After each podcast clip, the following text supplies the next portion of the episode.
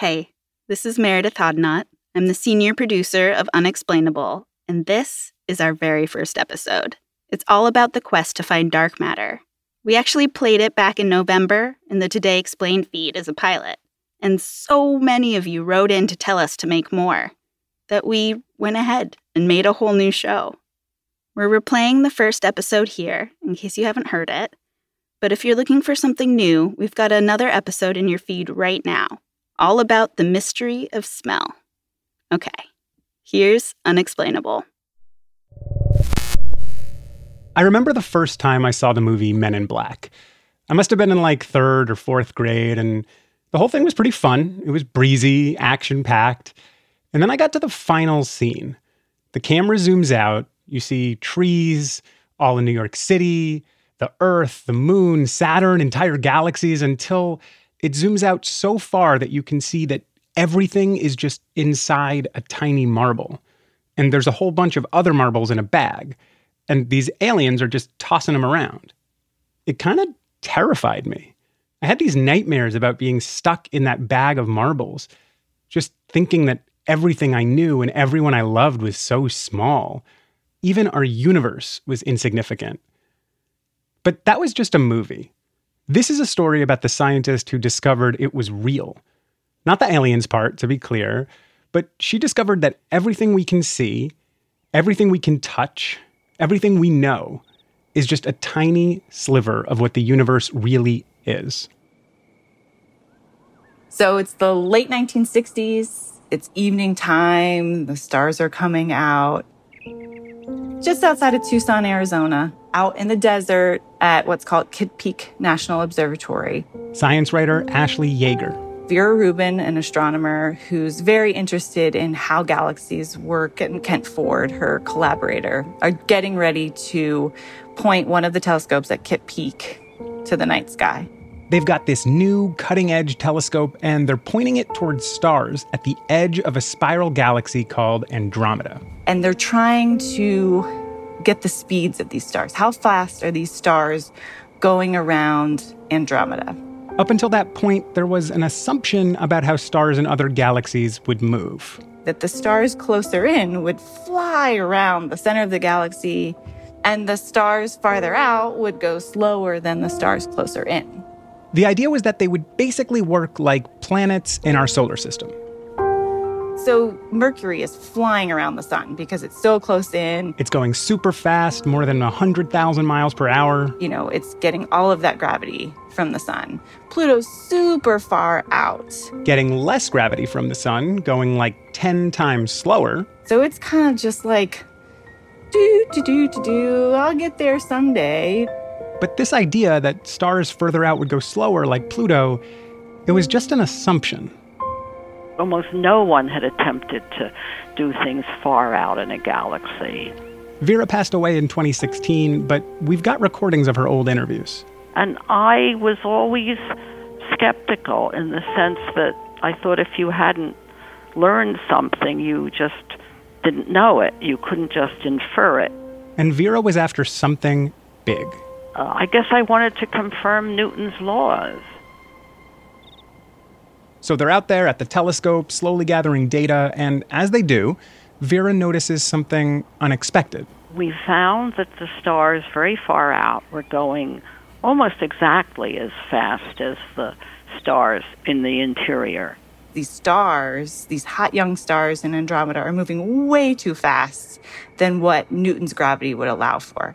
They're going so fast that you'd expect them to just fly off, slingshotting into space. I mean, I don't know if I'm allowed to swear, but I think it was kind of like a what the fuck moment. like, you know, like it was just so different than what everyone had expected.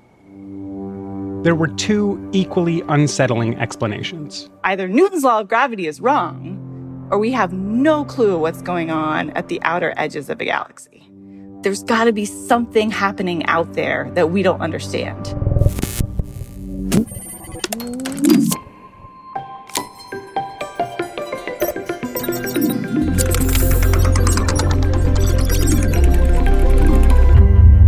This is Unexplainable, a show about all the things we don't know.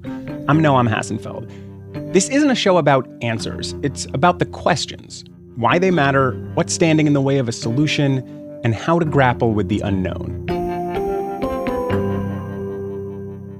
We're starting with one of the biggest scientific unknowns. What is the universe made of? That observation Vera had out there in the Arizona desert, it set her on a path to confronting this massive scientific question. And it would ultimately upend what physicists thought they knew about the universe. But it's not like Vera had a eureka moment on the spot. I mean, in retrospect, I was terribly stupid because I didn't get excited about it. When she made her observation, Vera had a few options. Option one, she could dismiss it, just like say it's not a big deal. I mean, when, it, when you first see it, I think you're afraid of being, you're afraid of making a dumb mistake. You know, that there's just some simple explanation. Option two, she could do something that happens often in science come out with a grand sweeping conclusion based on limited data. And of course, you know, in science, it can be a bit of a race. But Ashley Yeager, the science writer, says Vera went for option three. She wanted to collect more data. She never assumed anything. She was always like, okay, well, I don't want to just believe that. What's the data to support that evidence? Honestly, this is one of the things that makes me admire Vera so much. She had this chance to wow the scientific world with some bonkers conclusions, and she waited. She was careful. And so Vera and a couple other people, they really start to do a systematic study of galaxies. And it wasn't just a one off in Andromeda. They all show this bizarre behavior of stars, these stars out far in the galaxy moving way, way too fast. The data pointed towards an enormous problem. The stars couldn't just be moving that fast on their own. They needed some kind of extra gravity out there acting like an engine. And there had to be a source for all that extra gravity, which might mean there's a shit ton of matter out at the edge of the galaxies that is tugging those stars along. Except even when scientists looked through the most advanced telescopes, no one could see any of it. That raises the next question of like, what is it? Vera and other astronomers could only guess. Maybe it's black holes and, you know, really faint stars and planets that we can't see. They would say that it was baseballs. They were teasing, obviously. But as they're looking out there, they just can't seem to find any kind of evidence that it's some normal type of matter. At a certain point, they basically have to say, We really have no clue what it is. And this is where it all gets way weirder. There's this invisible mass, what astronomers call dark matter. Dark matter. Hanging out at the edge of these galaxies, tugging those stars along, making them move super, super fast, way faster than we would ever have assumed. To move this many stars, there would need to be a staggering amount of dark matter, more than all the rest of the normal matter in the universe combined. But it was completely invisible, which naturally raised a lot of questions. What is this stuff? No idea. Is it the stuff that makes up you and me? Is it normal matter? What does that even mean? Or is it something completely different that we have to kind of rethink our entire structure of the universe? That's what it was starting to look like, which is probably why in the 60s the idea wasn't exactly catching on. Decades before Vera, other scientists had seen stars and galaxies moving too fast and they'd had the same three options Vera had out there in the desert. Some chose option one, they dismissed it. Some went for option two. They made sweeping conclusions about dark matter, but they didn't have all the data that Vera had, so the idea of dark matter just kind of floated at the fringes of science for decades. I mean, it takes a lot to make scientists rethink the entire structure of the universe, especially when it involves a shit ton of matter that we don't understand. I think many people initially wished that you didn't need dark matter. It, it was not a concept that people embraced enthusiastically. And then came Vera and all of Vera's data to really turn things around for dark matter. You know, she does 20 galaxies and then 40 and then 60. And they all show this bizarre behavior of stars out far in the galaxy moving way, way too fast. I mean, it, it just piled up too fast. Observations were undeniable enough so that most people just unenthusiastically adopted. So at that point, you know, the astronomy community is like, okay, we have to deal with this. Vera convinced the world where previous scientists couldn't. And I think it's because she did this in so many galaxies. You know, we're talking 60 galaxies. There was really no denying it. Ultimately, in a 1985 talk to the largest body of astronomers in the world, almost two decades after that moment in the Arizona desert, Vera had enough data to declare her grand, sweeping conclusion. Nature has played a trick on astronomers who thought they were studying the universe. And she says that we have been studying matter that makes up only a small fraction of the universe. The rest of the universe is stuff that we don't understand and we can't see yet. What makes up you and me and the planets and the center of the galaxy, like, that's normal matter, that's everyday matter, but that is not the bulk of the matter in the universe. I mean, you're totally flipping the script of what we understand. It's kind of the equivalent of the realization that the Earth isn't at the center of the universe. Now, not only is Earth not the center of the universe, now the matter that we knew is not the center of the universe. Like that most of the matter in the universe is some crazy thing that we can't even describe. We have no idea what it is. It's, I mean, it's mind blowing. It, it kind of hurts your brain to think about it. It's almost an anti Eureka. Vera Rubin didn't discover something, she discovered how much we don't know a blank in our knowledge. Today, that blank is still there. And as they try to fill it, scientists are gazing off into deep space, gathering clues at the bottom of old mines, and wondering what if none of this is real? That's after the blank.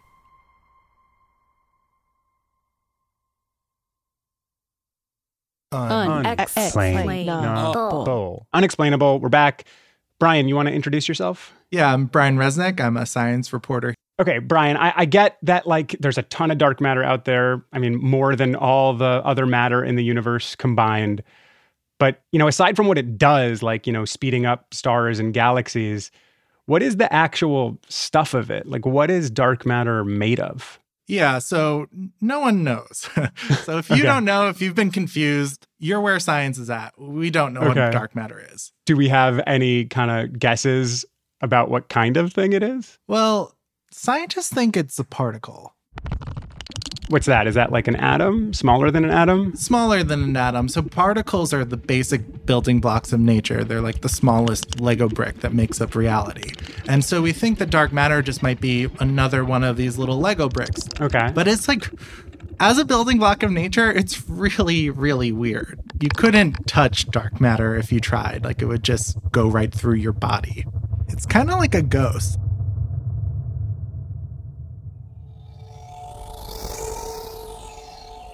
Okay, so it's invisible. You can't touch it. It kind of sounds made up. It's not made up. this is what our observations like lead us to think. Uh, astronomers have even seen these galaxy clusters like smash together, and when this happened, like the dark matter just went straight through. Huh. And that's what makes dark matter like really hard to find.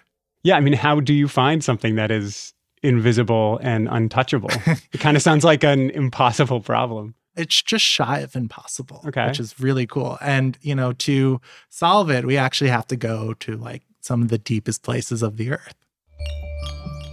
My name is Prisca Cushman, and I'm a professor of physics at the University of Minnesota. So I talked to this physicist, Prisca, um, who I have to say, like, in one of our conversations on on video chat, like two of her pet birds just like flew into the shot and one landed on each of her shoulders and she just continued the interview and really yeah I won't call her a pirate but she's at least this really cool explorer. She's working on this experiment at the bottom of a mine.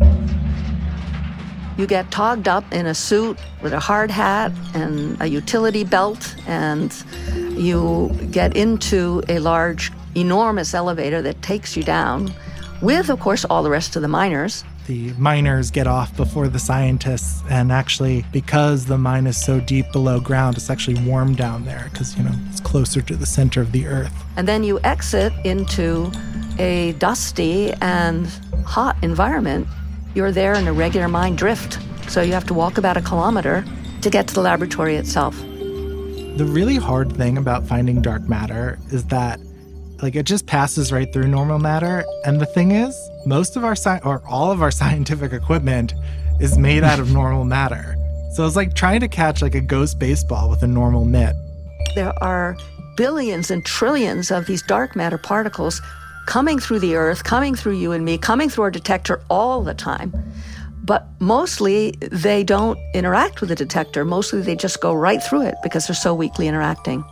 But, and this is the hope, every once in a while, a dark matter particle might just like nudge a little bit of a nucleus of some atom of normal matter. So that the crystal within which that nucleus is gives a tiny little shiver that we can actually detect. So the metaphor here, and this is like really simplified, is like they've created this extremely subtle bell. If you push one of the nuclei out of place, it's like giving a little tap on the bell. And that tap is so faint that it is almost impossible to hear when you're listening to all the other taps of all the other particles hitting it. So that's why they've gone deep underground. Like this thing is shielded from the cosmic radiation that comes from space, that comes from our sun. And there's just like this beautiful patience to it of just kind of waiting and listening and hoping that, you know, the most common source of matter in the universe will make itself apparent to us one day. And have they found the particle yet? No. I really did get into this business because I thought I would be detecting this within five years. And it's been almost 20 years for her and still nothing. I guess I'm less sanguine about the possibility that I'll discover it in five years. you know, there are there are experiments all over the world trying to detect dark matter, and like they're even trying to create it at the Large Hadron Collider, the big particle collider in Europe, uh-huh. and no one has found anything. I, I gotta say, I mean, I get that all these scientists are looking for this all over the world, but what if it's just not out there? I mean, it's invisible, it's untouchable. We've been looking for it for decades. What if there's just another way to go here? Like when I was talking to Ashley, the science writer for the first half of this episode, I kept thinking about the choice Vera Rubin had out there in the desert, that there were these two possible explanations for what she saw. Either Newton's law of gravity is wrong, or we have no clue what's going on at the outer edges of a galaxy astronomers basically chose the second option, right? That there's tons of dark matter out there. It explains why these stars are moving too fast. But we never really tackled that first option, like reworking gravity. So, I mean, like, instead of looking for this invisible particle that sounds kind of like a fantasy, what if we just kind of tweaked the laws of gravity? Um, this is possible. Really? It makes a lot of the physicists particularly the ones I spoke to and, in learning about this, kind of uncomfortable. They don't want to just like throw out all these great observations that they've been making. But at the same time, they know this other door, this idea that, you know, maybe dark matter is something of a mirage created by gravity, something we don't understand about gravity. Like they know that door isn't closed. And okay. I spoke to this other physicist, Priya Natarajan, who like just loves thinking about like these big picture problems in science. And she told me that the split to either find a physical thing or to like rethink our basic assumptions, it's happened before. In the mid 1800s, we were mapping the orbit of Uranus, which takes a long time to go around the sun, right? And what was found was that the actual shape of the orbit was slightly different from Newton's laws predictions. That was a huge problem. Like Newton's laws, not supposed to be broken. But Urbain Le Verrier, an applied mathematician from France, realized aha, there's an interesting possibility, which is that maybe we are missing an observational fact. There is another planet beyond Uranus. Some source of gravity pulling on it, making this wobble. And given the wobble, given the departure of Uranus from Newton's laws, he was able to predict exactly where this planet ought to be. And, you know, lo and behold, scientists found this planet and they called it Neptune. The funny thing is, not too long after that, a similar thing happened. There was an anomaly in the orbit of Mercury. And Urbain Le Verrier said it's the same explanation. You are missing, perhaps, a planet that lies between the Sun and Mercury. And he called it Vulcan. They searched for Vulcan. I saw this little story in the New York Times from 1876. Like, please, if you can, look for Vulcan, look for this planet crossing the sun. But they never found Vulcan. And that anomaly remained. It actually turned out like our theory of gravity needed to be updated. Einstein needed to come along. He told us that massive objects like the sun actually bend space around it. And his explanation solved the problem. It explained why Mercury's orbit was where it was. So we really needed a reconceptualization of gravity. Huh. So on the one hand, we could just find dark matter like we found Neptune. Yep. But it's possible that we just need to update our theory of gravity again, which would mean there's no dark matter, just like there's no Vulcan. Yeah, there's there's no such thing as planet Vulcan. And you know, like we might not ever find the dark matter particle either. There may not be resolution because inherent to the nature of science is the fact that whatever we know is provisional and you know it is apt to change. So i think this is what you know motivates people like me to continue doing science is the fact that it keeps opening up more and more questions. Nothing is ultimately resolved. So what does that mean? I mean is the idea that we can just never know anything about dark matter for sure? No i think the lesson is more like knowledge is really hard won. Hmm. But part of the process of that is trusting our observations. People are looking for dark matter because our observations tell us it's there to find. And there's a lot of evidence that it is there to find. Like more than stars moving fast on the edge of galaxies? Yeah, so we definitely see the stars moving fast at the edge of the galaxies. That's a huge piece of evidence. Mm-hmm. But we also see evidence of dark matter in these like kind of bubbles in space, like matter can distort the space around it, and we see light actually bending around dark matter. We can also create these maps of where dark matter is in the universe by looking at where it bends light. There are these flows of dark matter, and then there are regions where dark matter filaments intersect. That's where gas falls in, cools, forms stars, and you form galaxies. Dark matter is the scaffolding of our universe. Like it doesn't just hold galaxies together and keep stars from flinging apart. It's why galaxies are where they are in the first place. You know, when we look into the night sky and we see galaxies, dark matter is the reason why we see what we see. It would be correct to say that dark matter actually shapes the entire visible universe.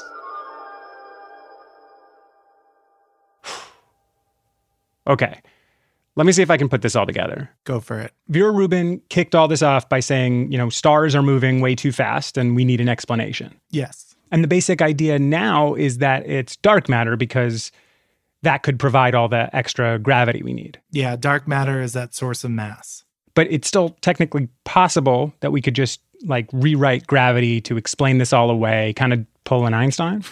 I mean, you try pulling an Einstein. yeah. yeah, technically it's possible, but there's a lot more evidence on the side of dark matter. Right. We can see the way it bends light. It helps us explain how galaxies formed. And, you know, at the end of the day, yes, we are still missing the key piece of evidence that dark matter is real. We haven't found the particle. Right. But that doesn't take away from everything else we know about it. it's like you're on a beach, you have a lot of sand dunes that kind of form. And so we are in a situation where we are able to understand how these sand dunes form, but we don't actually know what a grain of sand is made of.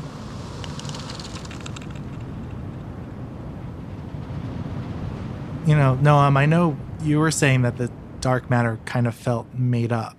Do you still feel that way?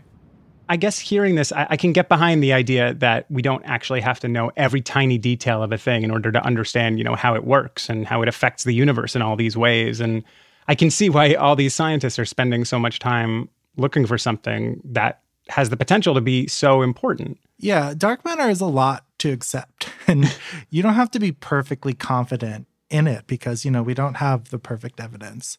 So, like, how much do we have to accept? Like, I, I know there's a lot of dark matter out there, but do we know exactly how much there is? It's believed there's five times the amount of dark matter compared to normal matter in the universe. Hmm. It's like funny even calling it normal matter when most of the matter in the universe, the vast majority of the matter in the universe, is dark matter.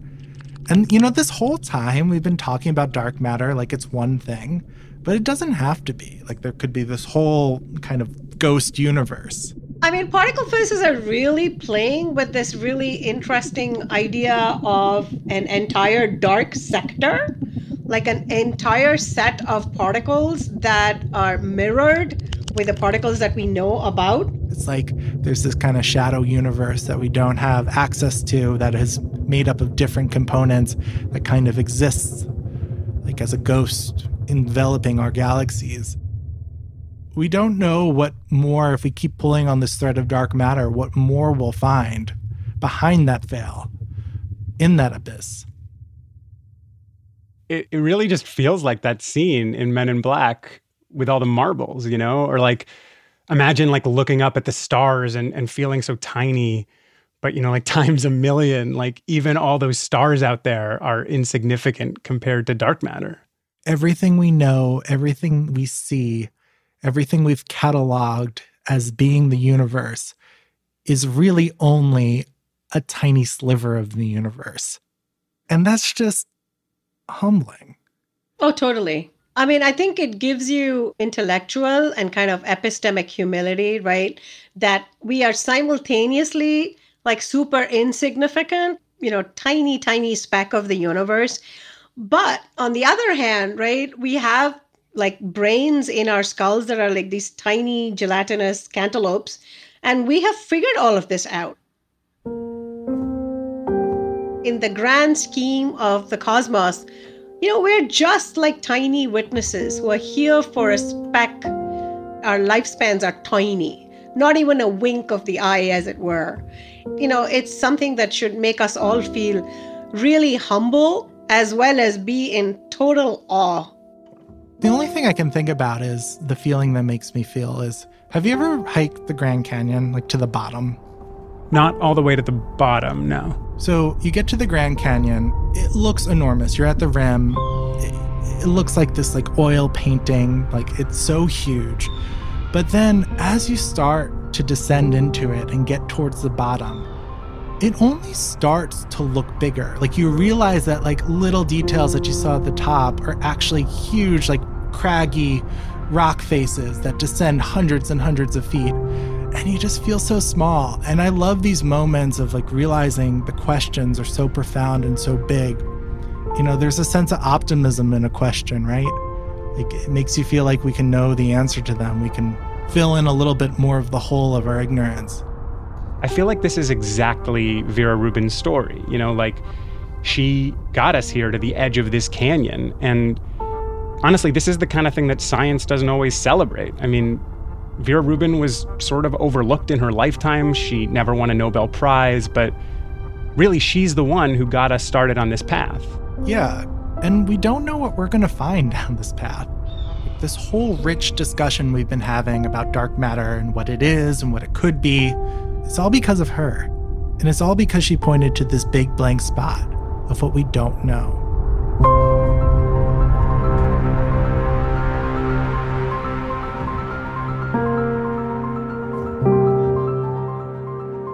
Was the first episode of Unexplainable, and there's so much more to come. Like right now. We've got a brand new episode in your feed about how the nose works. Go check it out.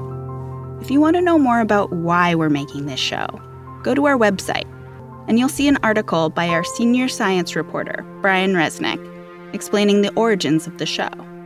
And feel free to send us your thoughts this episode was reported and produced by Noam Hassenfeld. Brian Resnick, and Byrd Pinkerton. It was edited by Amy Drozdowska and Liz Kelly Nelson, with help from Eliza Barclay and Allison Rocky.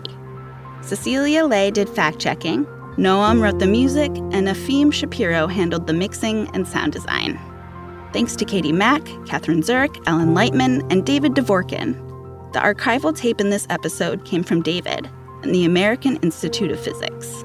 If you want to learn more about Vera Rubin, and you want to learn more about Vera Rubin, Ashley Yeager is working on a biography, which comes out this fall. It's called All the Matter We Cannot See. Thanks for listening.